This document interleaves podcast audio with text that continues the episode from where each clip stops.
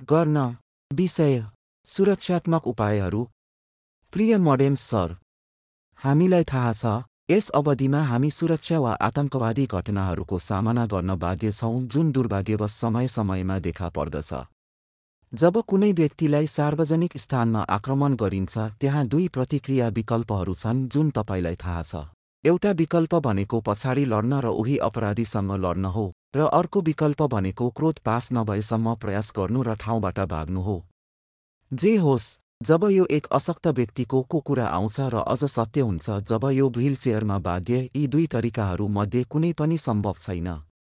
तपाईँलाई मेरो प्रश्न यो हो के त्यहाँ पहुँचयोग्य हतियार वा हतियारहरू विकास गर्न कुनै विचार आएको छ जसले एक अशक्त व्यक्तिलाई मद्दत गर्न सक्छ? यदि र कहिले ऊ यस्तो अवस्थामा जान्छ? र त्यस्ता हतियारहरू प्राविधिक स्तरमा खुला छन् भन्ने हदसम्म कुन अपाफिपल्द व्यक्तिहरूले त्यस्ता हतियारहरूमा पहुँच गर्नेछन् भन्ने निर्धारण गर्ने उद्देश्यले मापदण्ड र परीक्षणहरू कसरी सेट गर्ने भनेर विचार गर्नुहोस् र यो आत्मरक्षाको त्यस्तो अधिकार दुरुपयोग गर्ने सम्भावनाको कारण हो।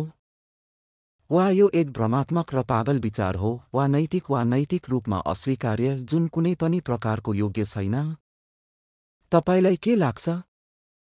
म नोट गर्नेछु कि मसँग खुला हतियार र कुनै पहुँचको ज्ञान छैन जुन मलाई एक अशक्त व्यक्तिको रूपमा मात्र थाहा छ जसले आवधिक रूपमा दैनिक जीवनमा आवश्यक पर्ने रूपमा सहयोग पुर्याउन उत्पादनहरू खोज्छ।